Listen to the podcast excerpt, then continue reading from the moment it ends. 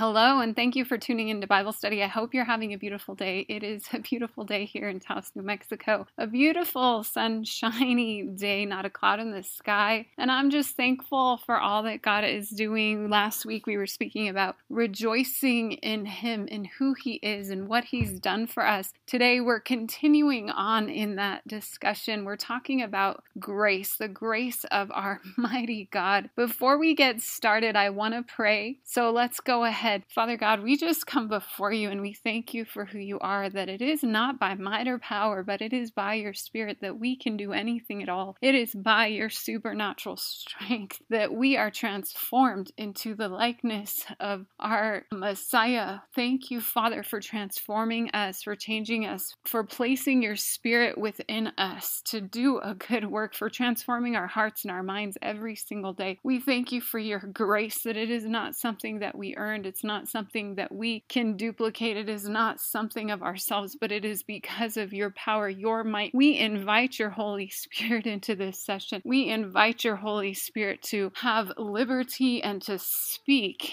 to hearts. Speak to us, Holy Spirit. Speak to us. Open our ears, open our eyes, open our hearts to receive what it is that you are speaking, what it is that you are telling us, awaken your wisdom and your truth and your understanding, Father. We just find anything that would try to hinder us from receiving what it is that you would be speaking to us in this hour. And we just give you praise and glory and we magnify and bless you in Yeshua's mighty name. Amen. Amen. Amen. Thank you all for tuning in again. This one is titled Grace. And I love that word. We need the grace of God in our lives every day to transform us, to grow us, to teach us. By grace, we are saved. It's not of ourselves. It's not of ourselves, and it's by the Holy Spirit that anything good in us is accomplished. He transforms us through salvation and then compels and changes our heart, changes our thoughts, changes our direction, changes our desires. This is an act of divine influence. This is an act of God. This is not something that we just come up with. And I know that before I was filled with the Holy Spirit, I had a different character and different qualities. When I was filled with the Holy Spirit of God, He began to transform my thoughts, my attitudes, my vision, what I watched, what I ate, what I put before my ears. The things that I used to do lost luster and the things that were of God's kingdom became attractive, became what I desired. I desired more of the Holy Spirit. I desired to help people. I desired to care for them. this was something that He did in me. It was not something that I could do on my own. And that is grace. That is grace in action. That is the grace of God that compels us to walk in faith, that compels us to obey. I desired to do God's ways. I desired to read the word. I desired to live more holy. These are all things that God did. His Holy Spirit compelled me to. And it's not something that we can do when we try to do it in our own strength or of the flesh. It becomes theology, it becomes religion, it becomes something that we're trying to effort, trying to earn. And that is not grace. Thank God we have been saved by the grace of God that compels us into anything good. I've been looking at Proverbs 31 and we're familiar with it. It's the Proverbs wife or the description of a woman of God, a woman of valor, a woman of integrity. And it's always been equated to women. But a few years ago, the Holy Spirit really breathed on that chapter and began to show me that that was not just a description of a good wife, it's description of the bride, the bride of Yeshua, the bride that he is preparing, the bride that he is getting ready for his coming. So that applies to his church. That applies to you, to me, male, female. He is preparing in the spirit a bride. And when we begin to look at Proverbs 31 in that way and breaking down the different words in there in Hebrew, we get a fuller understanding of what he has been doing in our lives. When I first saw this two and a half years ago, I was blown away because I remember reading that same chapter years ago, right after I had encountered the Holy Spirit. I read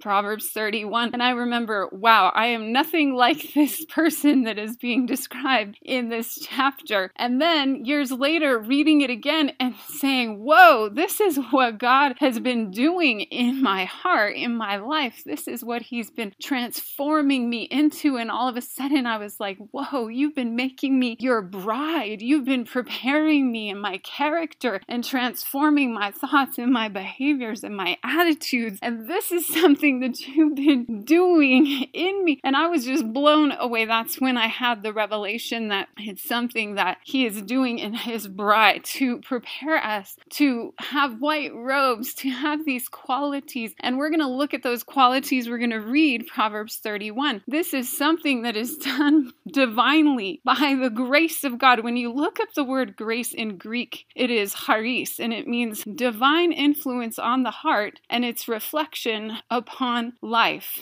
And let me read that again divine influence on the heart and its reflection in life. So we see from that description in the Greek that it's the divine influence of the Holy Spirit of God and it's reflecting in your life.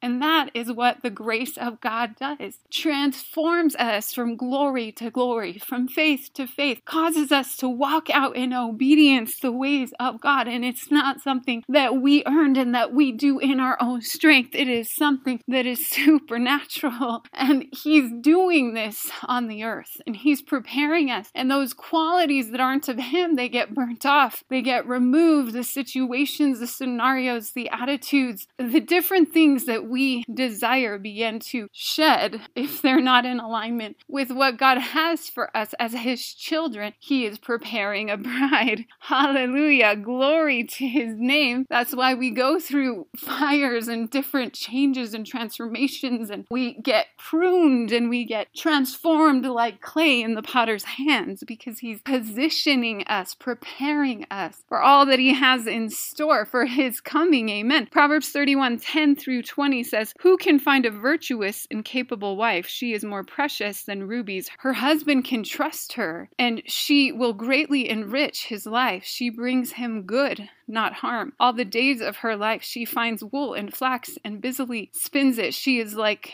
a merchant ship bringing her food from afar. She gets up before dawn to prepare breakfast for her husband and plan the day's work for her servant girls. She goes to inspect a field and buys it. With her earnings, she plants a vineyard. She is energetic and strong, a hard worker. She makes sure her dealings are profitable. Her lamp burns late into the night. Her hands are busy spinning thread. Her fingers fingers twisting fibers, she extends a helping hand to the poor and opens her arms to the needy. So, of course, on the outside, it seems like a woman who is busy making clothes, preparing food, buying fields. She's one that can be trusted. When I began to study this out two and a half years ago, I was really taking the words and breaking them down in Hebrew to get a deeper understanding of what this was speaking of and how that relates to us. So, first of all, virtuous is hayil, and it means a force, strength, an army, a virtuous wife. She is a force. She is a strength. She is strong in the power of the might of the Spirit of God. She is filled with the Holy Spirit. She is more valuable than precious fine jewels. When you look up that word in Hebrew, it's rubies, which is panin, it means pearl.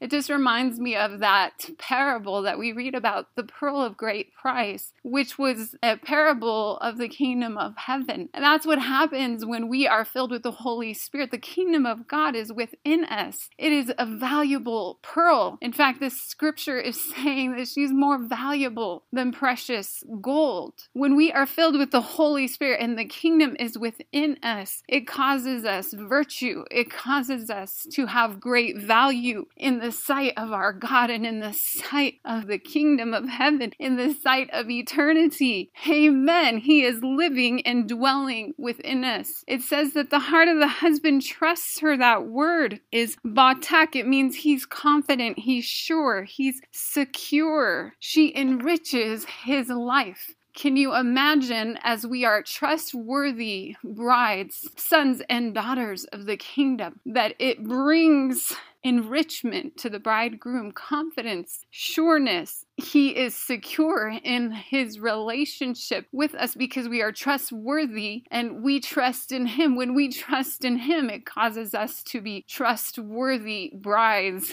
We trust and put our faith and our hope in him. We obey him. Hallelujah. She has no lack. She brings her husband good, not harm, all the days of her life. Glory to God. When we know who provides for us. And when we are the bride, we know that we have no lack in Him, that we bring Him good the days of our life, not evil, but good. She finds wool in flax and works with her hands. So she's making clothes, she's finding fine fabrics for her family, and she makes clothes for them with her hands. And of course, this is a physical picture of her clothing her family in beauty and clothing them them in quality. And also, it's just a picture spiritually of being clothed in righteousness. When we are brides, that that extends to our family, that extends to those around us, that we work with our hands, with our power to clothe ourselves, to clothe others in righteousness. Hallelujah. She brings food, lechem, bread, fruit, and sustenance and nutrients from afar, like merchant ships. She rises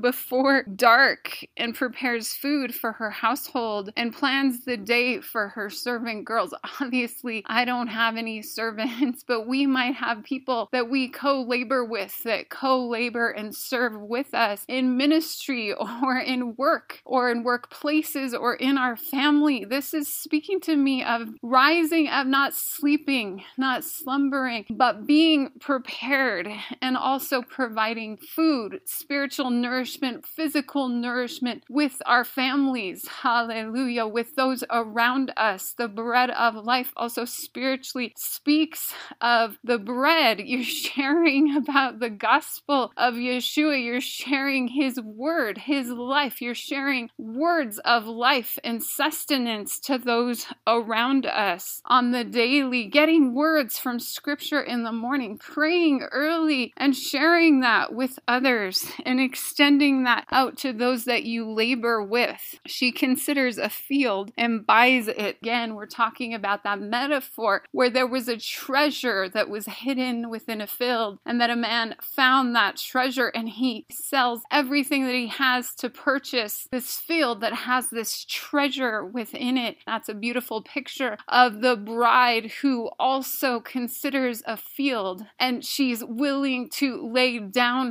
her life as she knows it to purchase this field, this treasure with great price, to plant a vineyard in it, that it would be fruitful. So she is fruitful. She sows, she plants, she reaps, she harvests. She knows what truly matters. As we lay down the things of this world, oh, we gain greater kingdom treasure. We might pay a high price to lay down the things of ourselves, to die daily to our flesh and our fleshly desires because we desire for the eternal kingdom something greater. She's energetic and strong and bold and a hard worker. Through the strength of Yahweh, she is strengthened by the grace of God, the Spirit of God that is within her. Another version says she girds herself in strength and when you look up that word gird, it's chagar. It means she puts on strength and armor, and we put on the full armor of God, the helmet of salvation, the sword of the Spirit, which is the word of God, belt of truth, breastplate of righteousness, gospel shoes. We're robed in righteousness, garmented in praise, anointed in joy. The armor is our strength, and those are all pictures of putting on Yeshua, putting on faith, putting on the sword of the Spirit which is the word, putting on truth, putting on the gospel of peace shoes, going out to declare with boldness and courage, with strength, who our God is. This is a picture of a bride that is clothed in Him. Putting Him on causes us to work in the strength, in the power of His might, to be bold, to be energetic. Her dealings are profitable, and that means there's fruit. There's fruit in the kingdom, when we are filled with the Holy Spirit of God, when we are obediently following Him and His ways, and the Spirit of God dwells within us, we are fruitful. There is fruit that is tangible. There's the fruit of the Spirit love, joy, peace, patience, kindness, goodness, gentleness, faithfulness, self control that comes out in our dealings, that comes out in the natural and in the spiritual realms. There is fruit. Her lamp burns into the night, meaning she she is working. She is not slumbering. She is consistently in prayer, consistently standing watch, standing guard. This is a faithful bride. Her lamp is not going out. She's got her lamps and her oil filled. Hallelujah. She stands waiting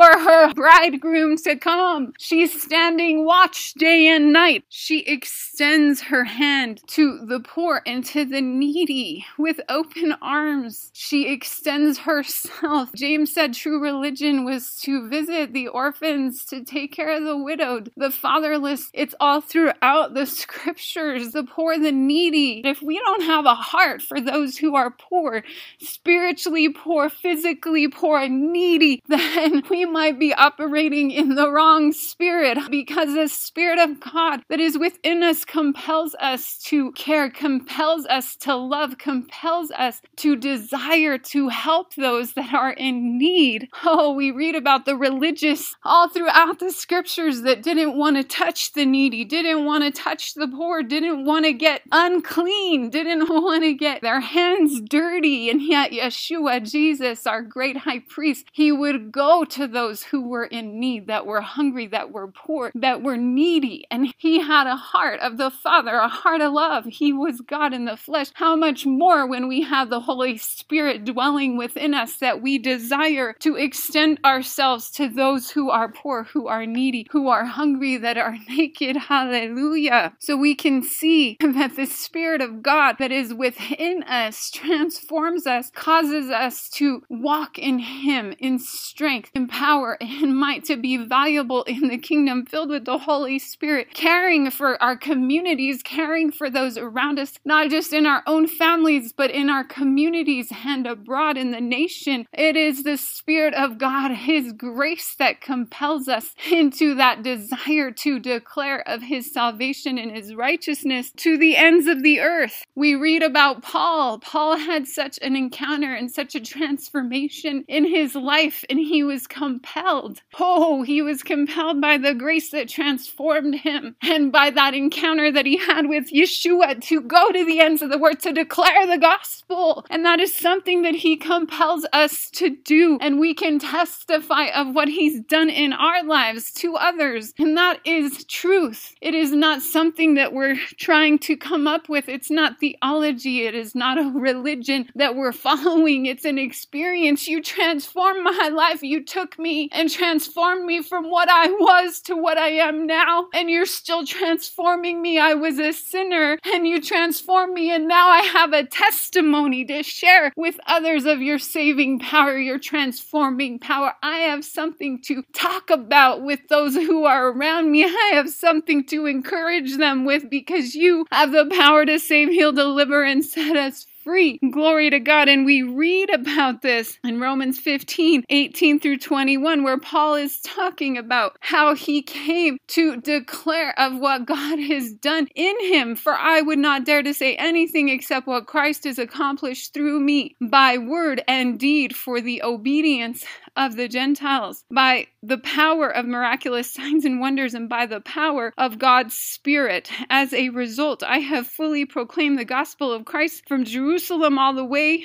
around to Illyricum. My aim is to preach the gospel where Christ has not been named, so that I will not build on someone else's foundation. But as it is written, those who were not told about him will see, and those who have not heard will understand. And I don't know about you, but I have a burning desire to declare the gospel of salvation and the mighty works of God to those who are around me. And we have done that as we have traveled on missions throughout the United States, going from Chicago to LA, LA to New York, New York, and back, back to Kansas City, and back to Colorado Springs to Carlsbad. God has been sending us out on missions for six months now, and I am compelled by the Holy Spirit that is within me to declare of the Spirit of God and His power. And I like how Paul says, I would not dare to say anything except what Christ has accomplished through me by word and deed for the obedience of the Gentiles. So he's talking about an experience, an encounter, something real. And we can testify of what God has done in us by his Spirit, how he has led us in obedience to follow him and his ways and his words, and how that has translated into ministering to nations, ministering in the United States, ministering to people that we've been led to by the Holy Spirit, divine appointments that you cannot make this kind of stuff up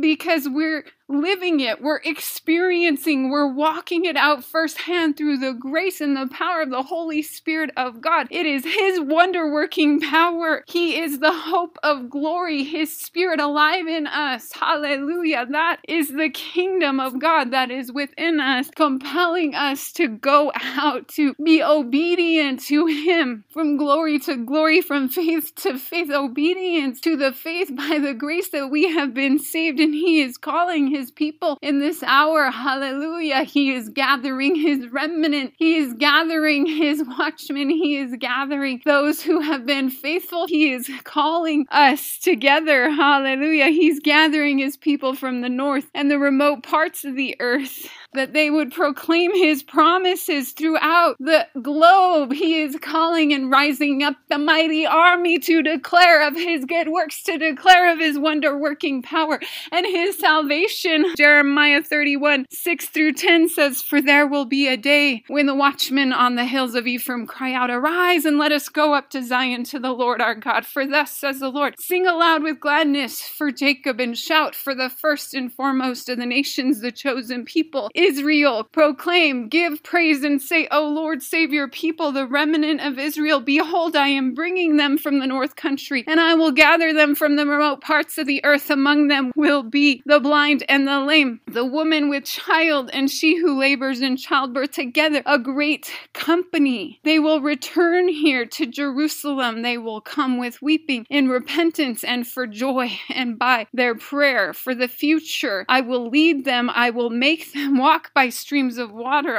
on a straight path in which they will not stumble. For I am a father to Israel and Ephraim. Israel is my firstborn. Hear the word of the Lord, O you nations, and declare it in the isles and the coastlands far away, and say, He who scattered Israel will gather him and will keep him as a shepherd keeps his flock. This is a beautiful promise of what God does with us. He gathers us, He saves us, He fills us with His Holy Spirit. He calls us together to worship Him in spirit and in truth, to sing to Him, to pray to Him, to praise Him. He draws us out, and He's going to do this in the natural. Yes, He also does this in the spiritual realm. He causes His people to return to Him, to that place of, oh, holy Mount Zion, that place of worship, that place of praise, that place of repentance, that place of turning to Him. The blind, the lame, the woman, and the child, a great company, that they return to Him and to Jerusalem. And then He's saying, Hear the word of the Lord, O you nations, declare it in the isles and coastlands far away. He who scattered Israel will gather him and will keep him as a shepherd keeps his flocks. That is such a mighty promise. We have been scattered throughout the four corners of the earth and he is gathering his people home. He is gathering his people back to his heart. He is gathering his people and we are called to declare it just like he called you, just like he changed you, transformed you, and continues to do so. And He encourages us to declare of His salvation to the coastland, to the nations. He calls us, oh, because we have a testimony of His transforming power, a bride who has been prepared, a bride that He is gathering from the four corners of the earth to worship Him in spirit and in truth. Thank you, Father, for your transforming power. Thank you for your goodness. We give you praise, we give you glory. Thank you that you are gathering your people. You are gathering those to turn to you, to turn to you again in repentance, to encounter your grace, your love, that grace that changes us, that grace that transforms us, that grace that shifts our hearts back to you, that causes us to rejoice as we gather to you, Father, that you are calling us in this hour. Those who have been scattered to come, that you will keep us as a shepherd keeps his flock. Thank you, Father, for your faithful love for your people. Thank you, Father, for all that you're doing upon this earth and for who you are. We give you praise and glory in Yeshua's mighty name. Thank you all for tuning in. I pray that this study has blessed you. I pray that you have a beautiful and blessed week and we'll see you next time.